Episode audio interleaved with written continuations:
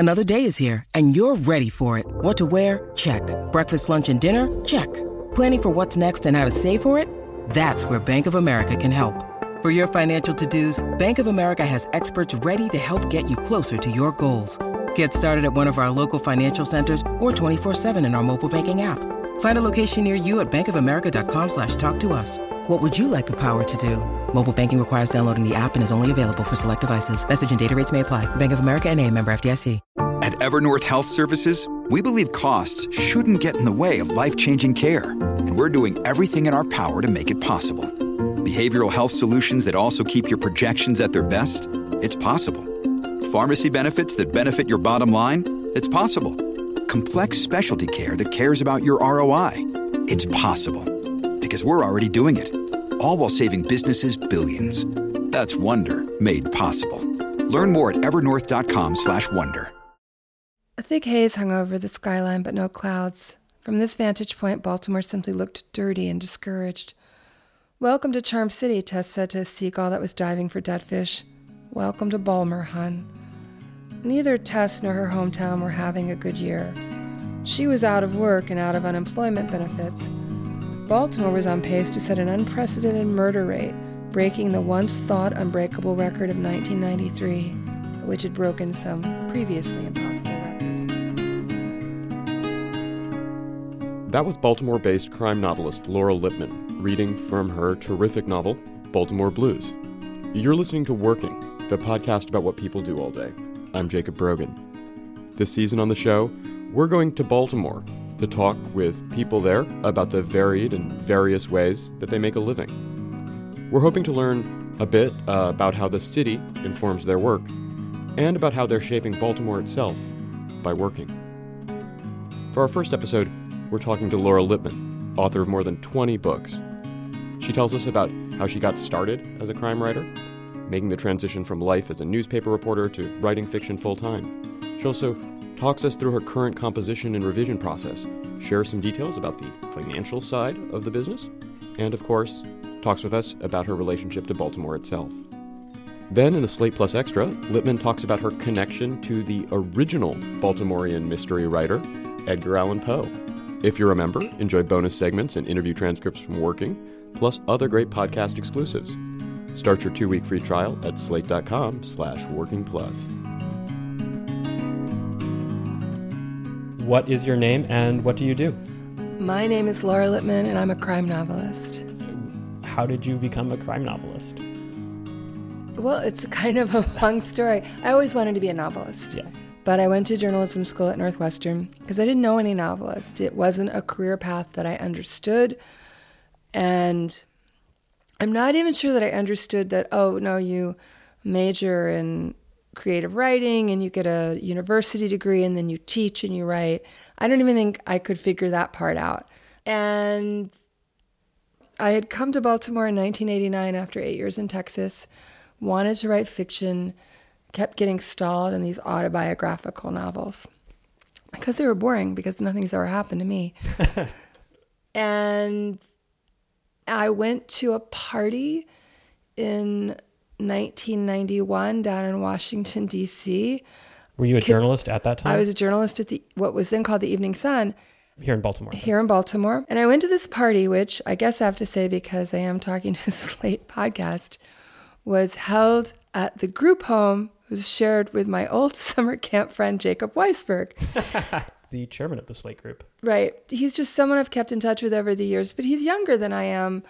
6 years, which now seems like nothing, but at that time, it seemed like a really big gulf between me and most of the people at this party, which was a 70s party, which was more ironic for people who hadn't actually been in high school in the 70s. It wasn't.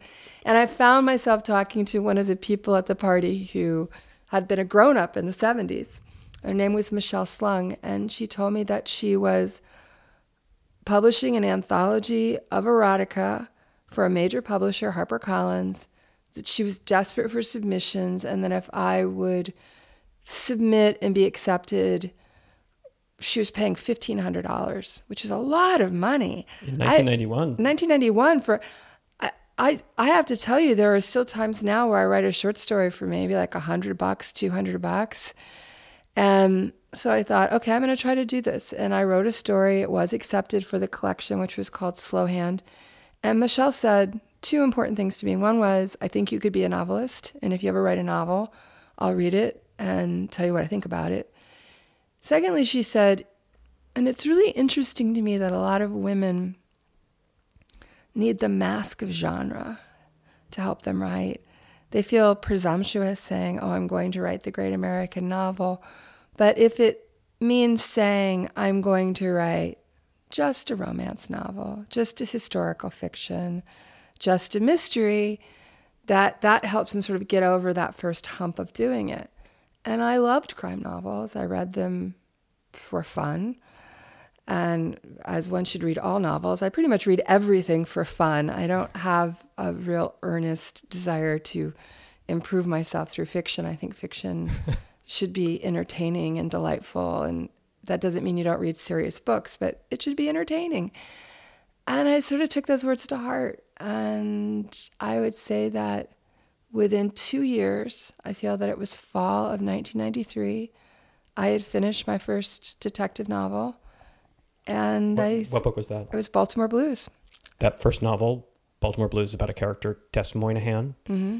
who's a detective about whom since then you've written, how many, 10 books, something like this? There are 12 books overall if you count the novella, Girl in the Green Raincoat. And she appears in 2 short stories, maybe 3, I think at least 3. I know I've written over 1 million words about Tess Monaghan. It's a lot of words. It is. But she was a good surrogate. I was still working full-time at the paper, and I would stay at the newspaper through November 2001 when I was able to leave reporting and just be a full-time novelist. So earlier we blazed over your journalistic career, but that character of your first novel and of many of the books you've written since then, though not all, Tess Monaghan, is a former journalist. Mm-hmm. When you were doing that initial writing, even if it wasn't autobiographical, were you bringing those experiences into your work? Absolutely. The books were born almost out of a sort of interior panic.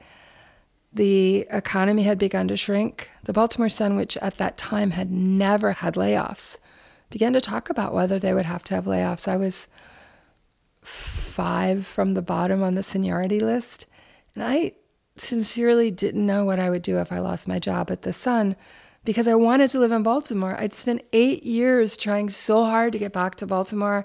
I'd finally gotten back. This is what I wanted. And I thought, what if I lose it? You know, what if the newspaper job goes away? Do I go find another newspaper job or do I stay in Baltimore? And what would I do? I had a coworker, a guy I loved named Frank. And Frank mentioned one day in passing that an insurance company had told him that if he ever wanted to leave the newspaper business, he could be an investigator for the insurance company. And I thought, I can't see myself doing that, but I can see myself writing a novel about someone who would do that. So I was kind of working out this alternative life where, okay, if I get fired, if I lose my job, how do I cope? What do I do? Who do I become? And that's where the Tess Monaghan novels came from. So in some ways, your anxiety about your work then mm-hmm. inspired the work that you've done since then. Absolutely. What is your work like now, though? What is a day like for you? When do you get going in the morning? I'm trying to keep more or less to a book a year pace in terms of writing, although because I don't like my books to come out every 12 months, it's my own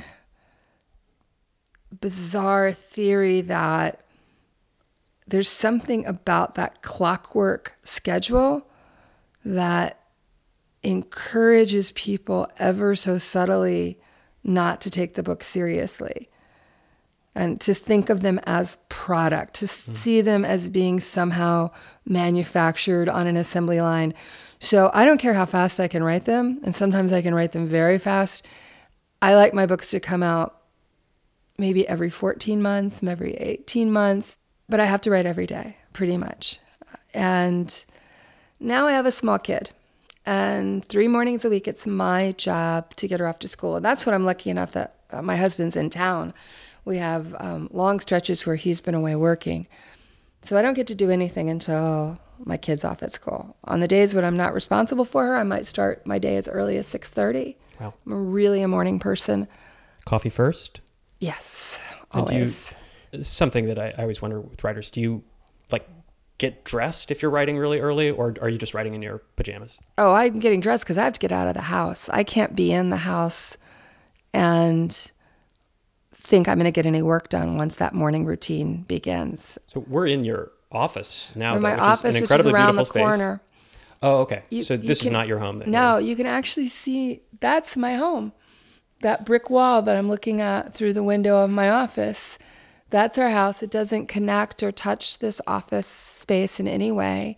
So there's no way for me to get to my office in my pajamas unless I've become truly a Baltimore eccentric who doesn't mind walking around the corner in my bathrobe and pajamas. Maybe you could jump from that deck up there. That's, you know, there is a fire escape and I could go in through the top floor, but no. And sometimes I like to work in public spaces. I can work pretty much anywhere. I can work in a coffee shop, and sometimes I like that.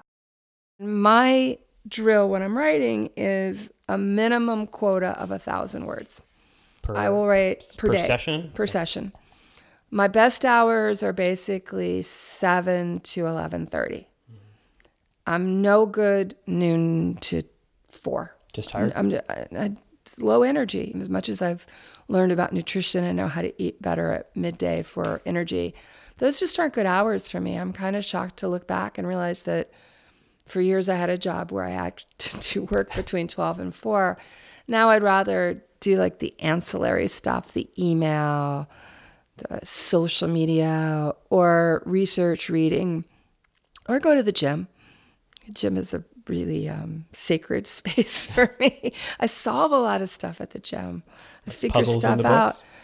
Just things that need to happen. It's like you park your mind and you're not thinking about it so consciously, and solutions will come to you, sometimes unbidden. I've solved a lot of plot problems at the gym.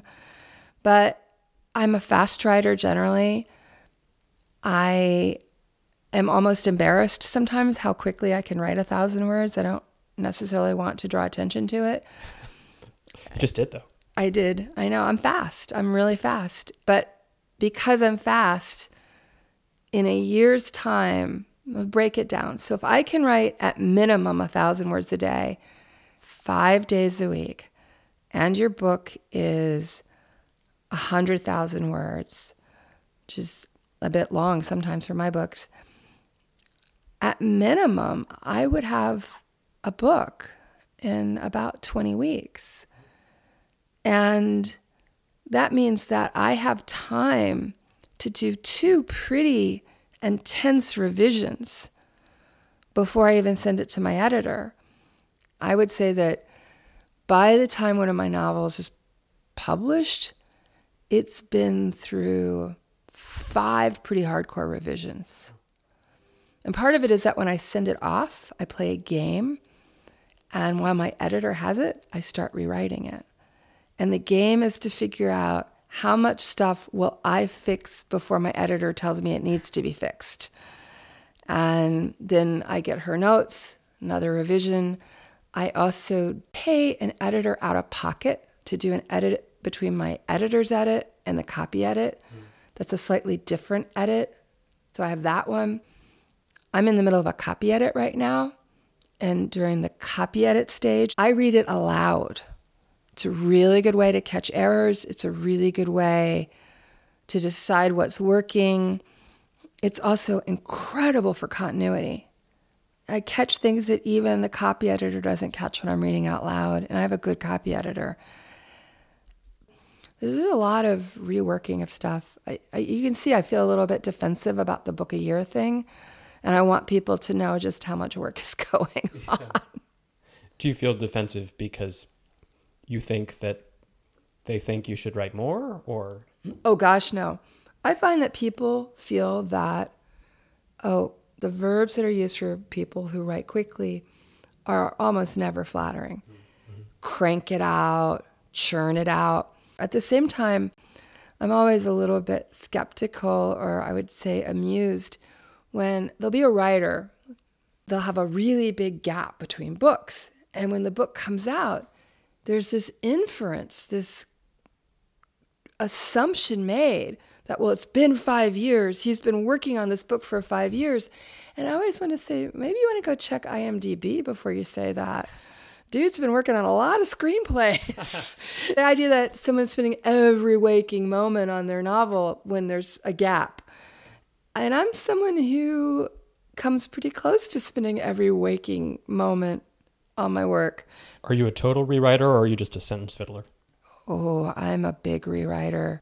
My process of revision has changed a lot over the years. In my early years, I wouldn't even try to revise a book until I had an entire book. And I would let huge things go by. Literally, in an early book, a character changed gender midway through the book. And I said, I'll go back for that on the second pass. Over the years, I have begun to write in a way that reminds me of what they call running ladders or wind sprints. I go and I go and I go and I go, and I hit a wall. So then I go back to the beginning, and now I'm revising. And I'm going to run that much farther the next time, hit the wall, come back. And so I'm 50 pages in, back to the beginning. I'm 75 pages in, back to the beginning. I'm 150 pages in, back to the beginning. And then as you get to those last like 30, 40 pages, you can really start going full speed. You can see it. I'm figuring a lot of stuff out plot-wise. I don't outline. I'm not completely what people call a pantser, seat of the pants writer. I usually know, okay, here's the big secret in my book, and this is what my characters have to discover. There's so much I don't know when I start to write. So there's this process of discovery. What is the story? There's also this process of taking the scenes you've written and pushing them to be better, smarter.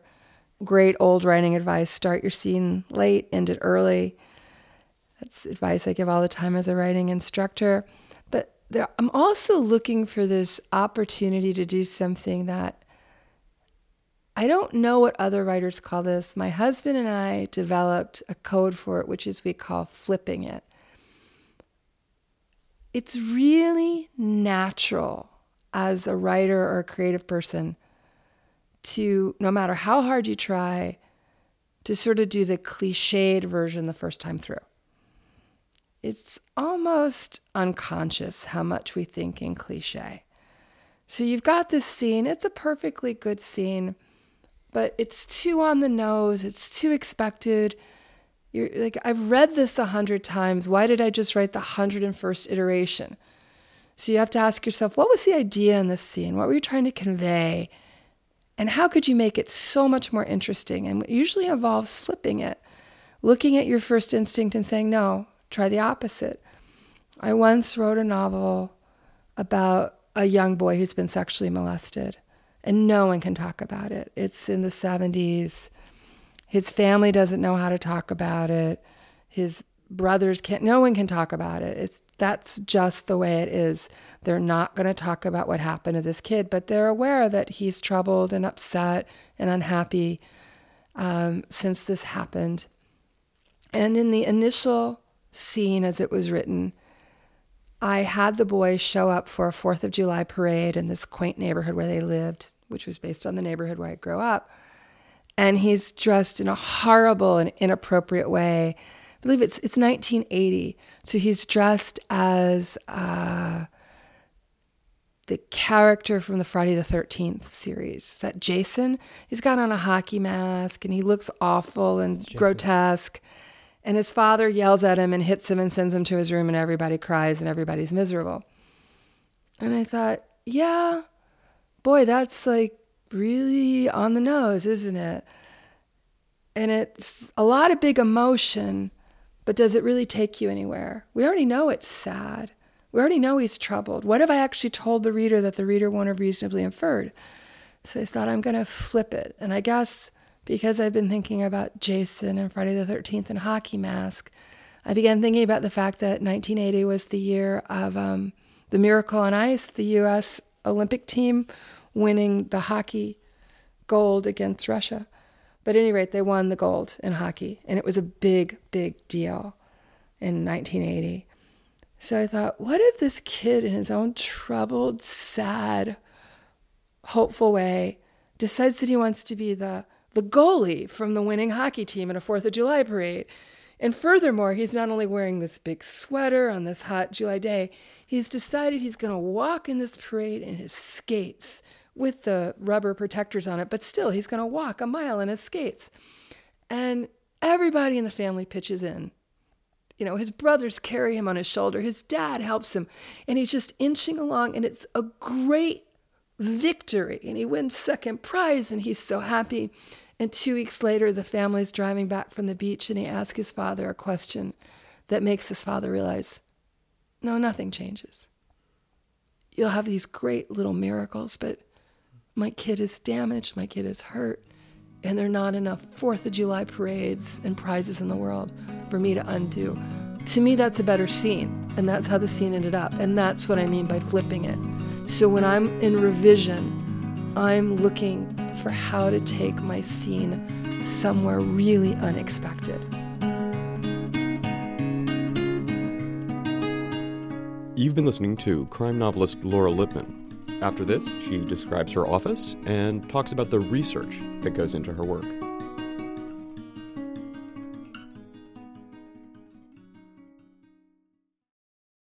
When you need mealtime inspiration, it's worth shopping Kroger, where you'll find over 30,000 mouthwatering choices that excite your inner foodie. And no matter what tasty choice you make, you'll enjoy our everyday low prices, plus extra ways to save, like digital coupons worth over $600 each week. You can also save up to $1 off per gallon at the pump with fuel points. More savings and more inspiring flavors make shopping Kroger worth it every time. Kroger, fresh for everyone. Fuel restrictions apply. Can you tell us briefly just a little bit about your office, the space that we're in, that you work in? So my office is part of a 4-story unit that was carved out of an old church. It's around the corner from where I live. And I share the space with my husband in the sense that he gets to have the first floor for meetings and the top floor for screenings. And I have the second floor where I get to keep my books, of which I have quite a few, and I'm going to have to start a purge soon. A lot of books in this room. I have a lot of Mexican folk art from my time in Texas. I have a lot of strange, sentimental items, and I have a windowsill on which I have assembled what I call the robot army, which are robots made out of, found parts. And that's just something I developed an affinity for a few years ago for no reason whatsoever. And I have all my books, which take up, at this point, my books take up 3 shelves. And I have awards that are scattered around the room, photographs of friends and family, strange little action figures, Go-Go from Kill Bill, Wonder Woman, Edgar Allan Poe, some wind-up sumo wrestlers that were a gift from a friend. There's a strange, strange little boy figure with rabbit ears that have teeth in them that came from the fairgrounds at the New Orleans Jazz and Heritage Festival. It is extraordinarily disquieting. It is. It's here because my husband couldn't bear to have it in the house. It scared him so much. There's a little hamster in a wheel. That was a gift from my husband because one time back in the Baltimore Sun newsroom where we met, I said I would have loved to have been a hamster in a wheel. I could run around in a little wheel all day and be quite happy. So what's the financial side of writing fiction like for you? You said earlier that you sometimes will write short stories for $100, $200, but I assume that you're getting more than that for your novels. You also said that you have essentially sort of standing contract, if I understood right. Is it a relatively secure position that you find yourself in? I don't think anyone should ever think they're in a relatively secure position economically. I certainly don't.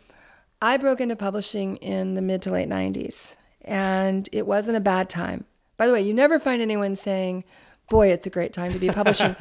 Although, interestingly, lately, people are beginning to develop this kind of cautious optimism. I think part of it is that people realized that the book was here to stay in physical form. But so I broke into publishing at a time where I got a very modest advance for two paperback originals, mass market paperback originals.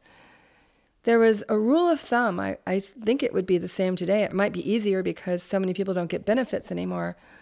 But at the time, the rule of thumb was that if you can get your day job pay plus 30%, you can quit your day job. And I hit that mark with my third contract, I believe. No, and then it was my fourth contract. So on my fourth, and I sign usually for 2 or 3 books. Lately it's been 3 books.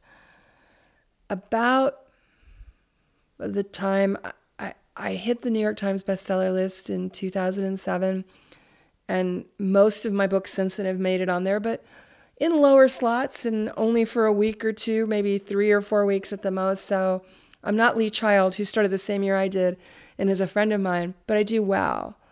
I do really well.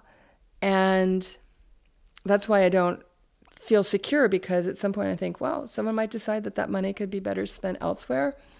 Some reader or some publisher? Some publisher.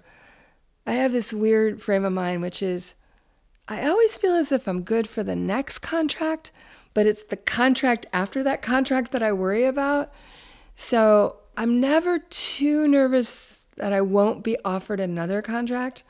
But then I think, but if I don't deliver and I don't do well, it's the contract after the contract. Now, I started off at a place called the Hearst Book Group, as in William Randolph, which owned Morrow and Avon. And that was swallowed up by HarperCollins in 1999. Pretty tough merger that cost some people their careers. I got lucky. My editor thrived, and I was able to thrive. And some people came in who did something that I'd certainly never seen in newspapers, where they came in and they said, well, let's see who we're already publishing and if we can publish them better. They didn't say, oh, we're already publishing you, you suck, which was pretty much how life went in the newspaper when the new editor came in. I didn't hire you, you must suck. And so I was working for these marvelous people, and they looked at the roster, and 2 of the people they looked at and said, we can publish them better and we can get them better sales. One was Dennis Lehane, an old friend of mine, and I was another one. They're like, and they would go to sales conference every year. It seemed like for years. I'd go to sales conference every year and say, we tell you we're going to break Laura Lippman out. We're going to start selling a lot of copies of her books. And eventually they did, after years and years of that. I have a very nice life as a writer, but I've always been a little veiled about how much money I make, because I don't want to stoke envy in people. There is so much envy. I sometimes allow people to infer that I'm much less successful than I am, because I'm more comfortable with that. And something that provides me an enormous amount of cover is that my husband works in television. So if someone wants to bust me for some thing I'm indulging in, whether it's having taken a trip in business class, which I like to do, I always say, well, I'm married to a television producer. You know that people will listen to this, right? I know. I know. But I still haven't told you how I do well, and I'm happy with it. So we've talked about the writing process, the daily writing, about revising. What about conceptualizing a book in the first place? At what point do you start trying to sell it to editors, or where does it begin? I don't even know where to start this question. You know, it's really funny, because I know people, writers and people who know writers, who say, don't ask writers about their ideas. They hate that question. And I think it's a good question, and I think it's a reasonable one. Having ideas is my job, and I don't romanticize it. Mm-hmm. I think it's a really big mistake for writers to get hooked on inspiration or divine moments of serendipity, or to act as if their ideas come from some higher power. Because then when you're having trouble having ideas, you've set yourself up. It's my job to have an idea. Right. I guess that's what I'm getting at. What's the business end of an idea when it comes to selling a novel? I'm in a rare position. I sign contracts that basically say, Laura Lippman, number 20, 21, 22. And when I get the idea, I've had the same editor my entire career, which makes me a really odd doc in today's publishing. So I'll tell you, so last December, I turned in my latest book and I went to lunch with my editor and agent in New York. And I said, okay, I've always said I wanted to write this prequel about Tess Monaghan's parents set in 1966. And I really want to do 1966 right now because I don't know how to write about 2017 and the world as it is. It's a little too kooky. It's a little bit too unexpected. So I wanted to go hide in the past. And I was long interested in the governor's race in 1966 in Maryland. And I always thought, well, Tess Monaghan's parents, they met through politics. It's established in the books that they had worked on this campaign. Let's write their story. The thing that happened in 1966 in Maryland is that the Democrats, to their dismay, saw not the establishment candidate get the nomination, but this crazy racist demagogue. Mm-hmm. And so this crazy racist demagogue was the Democratic candidate for governor in Maryland. And a lot of Democrats said, I can't vote for that guy. So they voted for Spiro Agnew, and that's what brings us Spiro Agnew. And I just thought it was an interesting time and place to be. And my editor said, I like it. Does it have to be about Tess's parents? And whenever your editor says, does it have to be, the first response is always, yes, it has to be. But my editor's super smart. I've worked with her for a long time. Her instincts were so sound. And I thought, well, I always thought it had to be that, but let me think about it. So now I've got my 1966 thing going on, and I'm thinking a lot about the books that are basically in my DNA because I've read them so many times and I'm so obsessed with them. I started thinking about Marjorie Morningstar, a book I read every year, much to my husband's confusion. And Marjorie Morningstar, for people who don't know it, is the story of a young woman growing up in New York in the 20s and 30s, wants to be an actress. In the eyes of the writer, Herman Wouk makes the tragic mistake of losing her virginity to a cad named Noel Airman, but marries happily and has a happy ending. And then the epilogue of the book is written by one of her spurned young suitors who sees her as being completely washed up at the age of 40. It even says a woman of 40 is not at all well suited to a man of 39. It was like this idea of a woman being washed up at the age of 40. And I thought, so what if my 66 novel is about a woman after the epilogue? What happens to Marjorie next? What if Marjorie ups and leaves her husband? What if it turns out she has this whole second act in her that, you know, her spurned suitor, Wally Ronkin, never saw? And so I decided to set this divorcee loose in Baltimore in 1966, and she somehow gets involved in the political campaign. And this is all happening in my head on a walk home with my cup of coffee. From the Starbucks nearby? This time I had gone to a different coffee shop. I like to really spread it around. There, you know, sometimes it's Starbucks after school. Sometimes it's Spoons, which is really beloved to me, where I've actually written a lot of my novels. And there's a new coffee shop at the foot of the hill that's really good. And I go there because they have RX bars, to which I'm rather addicted. And I'm walking home and I'm thinking all these thoughts, and I go and sign into my computer, and my friend, the crime writer Megan Abbott, has shared all these photos from Grossinger's, which was one of the big Jewish resorts where Marjorie would have gone. So I think it's a sign. I was like, you know, it's all here. So then I start writing and I start thinking about this and I start thinking about that, and somehow I end up talking to my husband about a murder that really interests me that took place in 1969. A real murder. And I'm like, okay, I'm going to take that. It's going to happen in 1966 in my book. I don't care what anybody thinks. I'm making it all up. And I started talking to my husband about 1966. My husband is named David Simon. He wrote a book called Homicide, which was a year in the life of the Baltimore Police Department. Is probably best known for creating The Wire. And he's like this amazing resource. And so I start talking to him about 1966, and it turns out 1966 is this watershed year in the Baltimore Police Department, and it's when it becomes truly integrated for the first time. Up until 1966, they had black cops, but they weren't allowed in squad cars, and they weren't allowed to use the radio. I'm like, okay, so it's Marjorie Morningstar, and it has these real life elements, but it's also, it's like, I think I've got like this LA Confidential story going on, but the two cops are African American. Mm.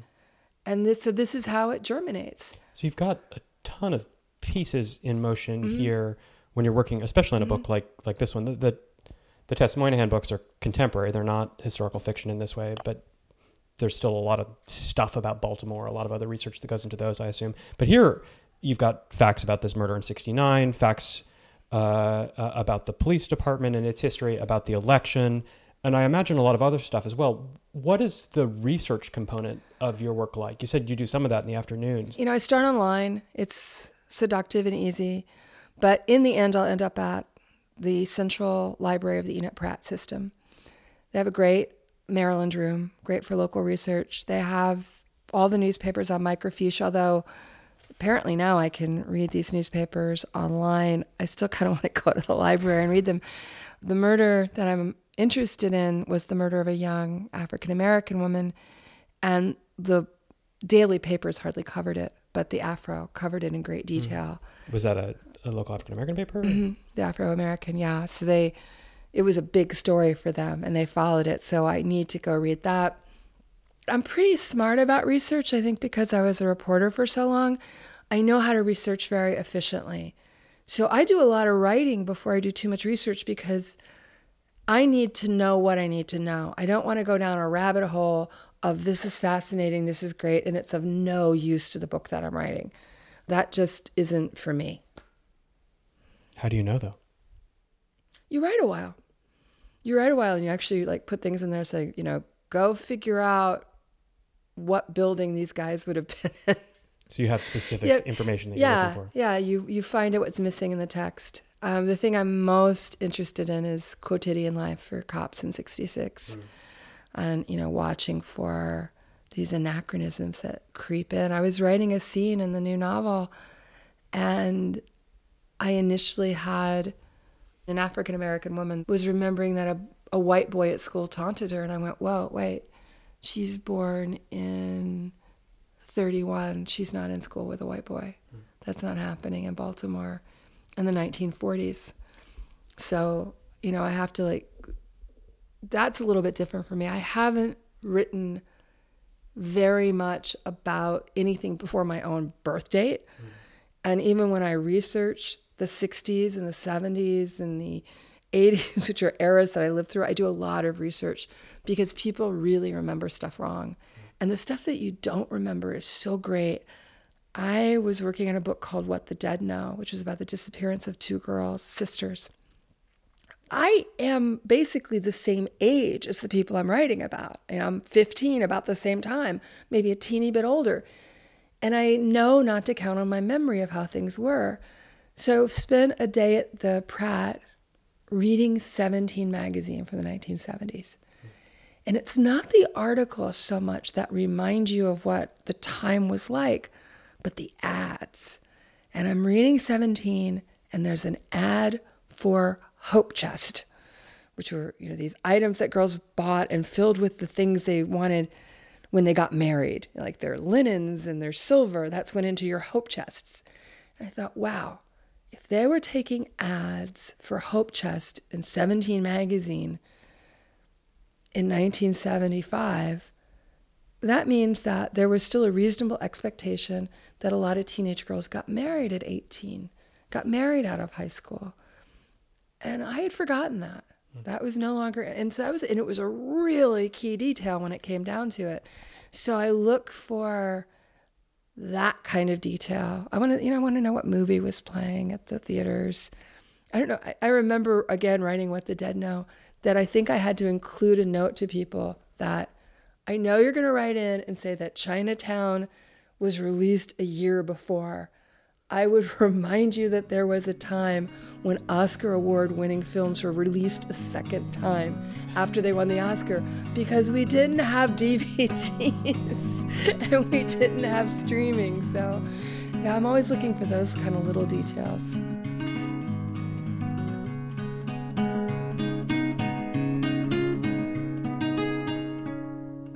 You've been listening to Laura Lippman. In a minute, she talks about how Baltimore itself influences her work.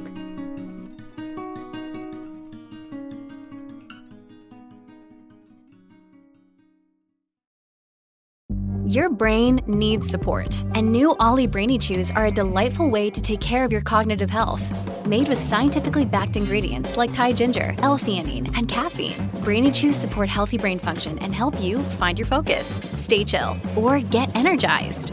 Be kind to your mind and get these nootropic chews at Ollie.com. That's OLLY.com. These statements have not been evaluated by the Food and Drug Administration. This product is not intended to diagnose, treat, cure, or prevent any disease.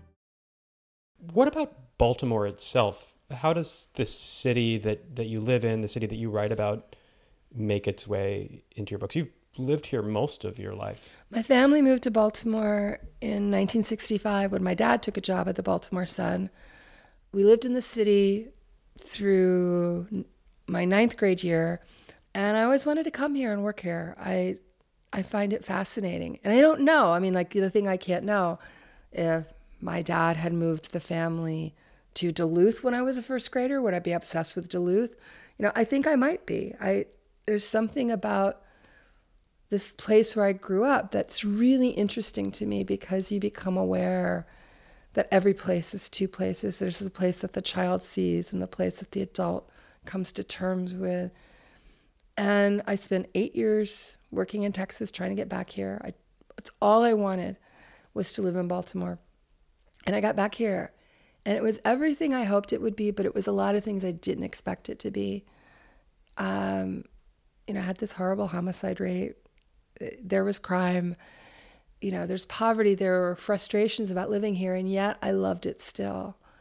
And most of all, what I really had to confront when I moved back to Baltimore was that I don't want to get slammed for saying this, racism is a really prevalent problem in the city, I would say, to this day. And I was interested in all of that. I began to see Baltimore as this beloved family member. Doesn't everybody have like that one family member who drinks too much and says the wrong thing and it's kind of an embarrassment and isn't always right, but you love him still? And you sort of reconcile, it's not perfect. As a matter of fact, it's far from perfect, but I love it and I'm at home here. This is where I feel comfortable and I know it. So I think the books grew out of that. You're writing right now about the relatively distant past, but do you see those kinds of asymmetries in the city making their way into your fiction, contemporary or otherwise? Oh, always. I'm always trying to write something more than who shot whom, who killed whom. I wrote a novel called No Good Deeds, and gosh, this is now going back 10 years. But what I wanted to do is sort of reveal the conceit of the crime novel, because the stories I write about Baltimore crimes are not the everyday average crimes that happen here. Most of the people murdered in Baltimore are young black men. How do you build a novel around that? It's perversely difficult to do. How do you make people care about young black men who are being killed, either as bystanders to the drug trade or as participants? And I wanted to take that on, so I took that on in a book called No Good Deeds, in which the very indifference to this loss of human life becomes sort of the cornerstone of a conspiracy. The idea that young black men could be killed easily because no one would question it.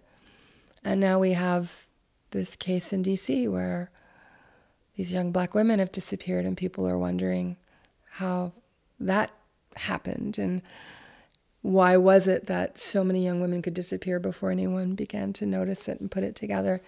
There's always another element.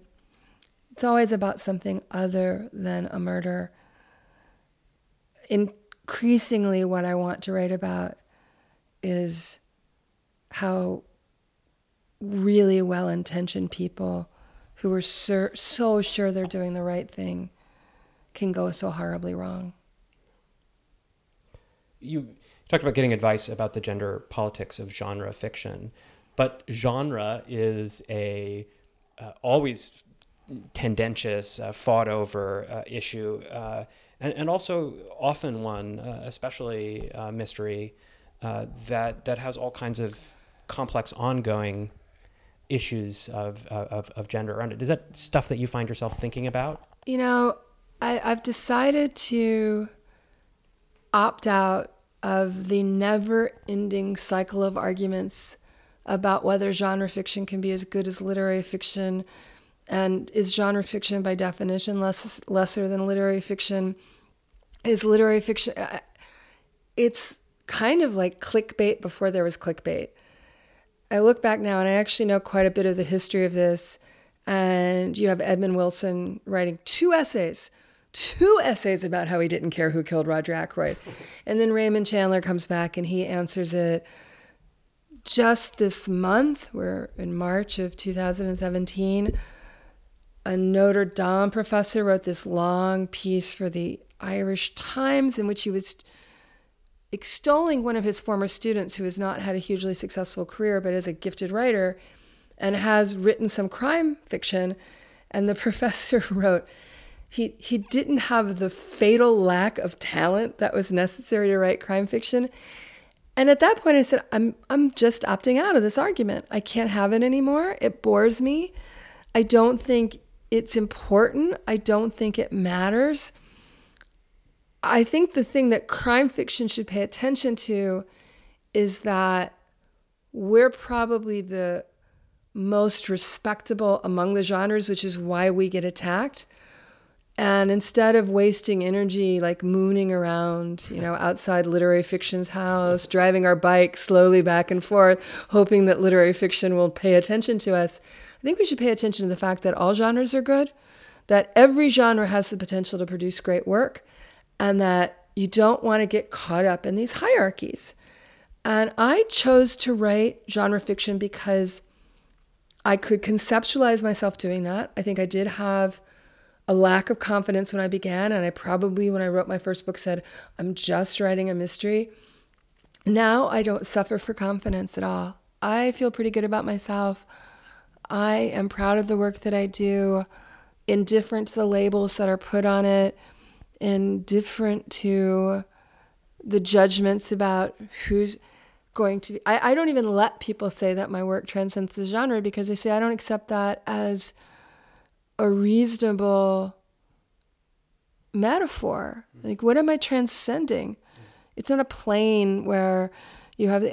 It's part of sort of this big blobby map where no one really knows the boundaries, and the most interesting work in everybody's work is being done at these vague territories between the territories. So it's like, is Daniel Woodrell a crime writer, or is he a literary writer? I don't know. I don't care. I mean, I mentioned that one of my friends in this business is Megan Abbott. I think she's fantastic. Call it crime. If more people buy it, I'm all for it. Kate Atkinson is a big hero of mine. I've probably never... There are two people. There's so many people I've gone fangirl on. It's quite sad. But Kate Atkinson, I was allowed to meet her because I knew her U.S. editor. And I was overwhelmed. This is a very successful literary writer whose first novel won really prestigious prizes in the UK. A couple years later, she began writing novels about a PI from Oxford, which is hilarious. Not from Oxford, the college, but as in, from the town of Oxford. And is Oxford a town? Now I have to question myself. Anyway, Kate Atkinson began writing PI novels about a character named Jackson Brodie in the UK, which does not have a very strong tradition of PI writing. It's such a U.S. phenomenon. And these books were fantastic. Mm. They were like nothing I'd ever read, and they were different, and they were unto themselves. But what was so interesting to me was that Kate Atkinson was not the writer who needed to tell you that she'd investigated the genre and she was doing it better. She's like, no, I love the genre. I read Harlan Coben. I read Lee Child. I'm crazy for these books. And that affection and that love is so apparent. Now she's moved on to speculative fiction. And as I said at the beginning of the conversation, I'm just going to politely opt out of the conversation about genre fiction versus literary fiction because it feels like we're treading water and we're not going anywhere. No one ever changes their mind. It's not the kind of conversation where someone says, "You've made some really valid points. I've completely reversed myself on the idea of genre fiction." I think Raymond Chandler actually, in writing The Simple Art of Murder, unwittingly set us up to have this conversation forever. I think he, out of politeness, gave too many points to the other side, and now they're thrown back in our faces all the time. I do wonder, though, whether you ever feel obliged to write something that's at least nominally recognizable as crime fiction, whether because that's what your audience expects or that's what your publisher wants. Do you ever just want to go write a science fiction novel? Not yet. No, I don't want to write science fiction yet. I have a lot of admiration for it. I don't think I'd be very good at it. I meant that more just by way of example. I know, like anything. So I've thought a lot about writing what most people would call chick lit or romance. Mm. I have an idea that I haven't had time to explore yet. I've thought more about writing young adult. Actually, I did think about writing something that was kind of dystopian young adult, but I don't feel as if anyone's keeping me from doing those things. I don't ever feel as if, oh gosh, I have to go kill someone today. I'm so bored. I like crime stories. I really like them. And, you know, I watch them.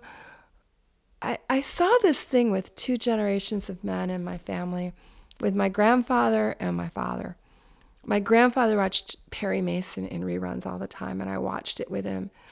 And he watched every single one over and over again, and he never remembered who did it.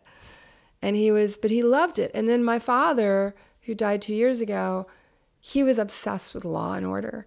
And he watched Law and Order all the time, and he never remembered who did it. And there was still...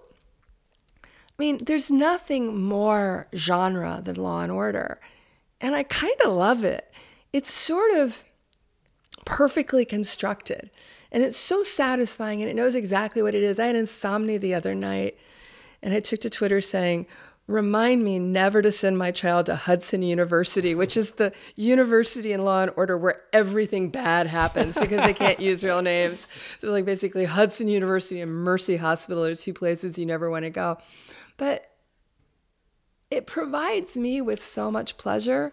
I mean, if anything, my one regret about becoming a crime writer is that the true unfettered joy I had in reading crime fiction is now undercut by the fact that I have to kind of judge it now.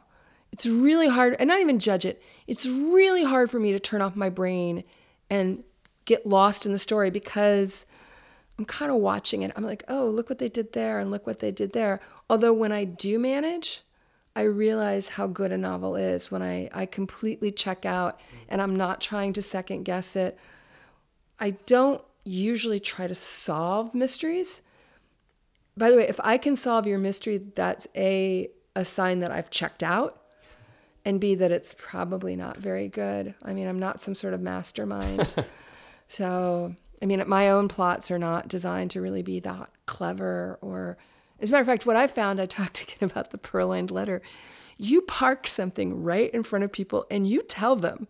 You say, this is what happened. I wrote a book called Every Secret Thing. It begins with two little girls on a hot summer day take a small child, an African-American child, from the front porch of a home, and that child dies, and they're convicted of the crime. And I had people read the entire book thinking that it was going to somehow turn out different. Like, no, I told you. But I found, I mean, one thing I love about writing crime is that crime readers are really smart, and they do a lot of heavy lifting.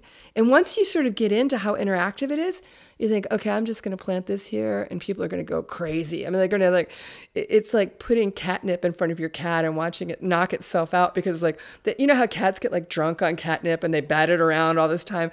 You can do that with plot points in a crime novel where the really cool readers, they'll just lose themselves in this one detail and they'll get to the end of the book and go, oh, that wasn't meaningful at all. That's how you fooled me. Well, thank you so much for taking the time to talk to us today. Thank y'all for your interest in my work. It is wonderful work, and everyone should go read it.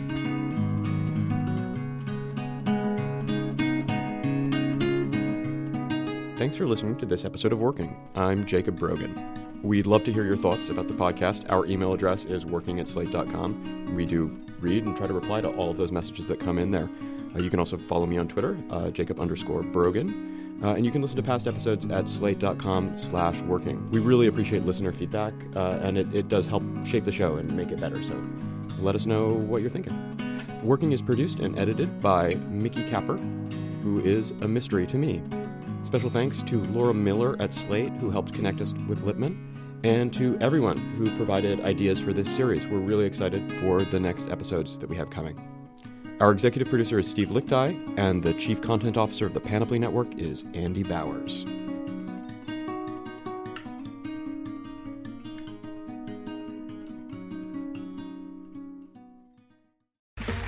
Okay, round two. Name something that's not boring. Laundry? Ooh, a book club. Computer solitaire, huh? Ah, oh, sorry, we were looking for Chumba Casino. That's right, ChumbaCasino.com has over 100 casino-style games. Join today and play for free for your chance to redeem some serious prizes. ChumbaCasino.com. No purchase necessary. Void where prohibited by law. 18+ terms and conditions apply. See website for details.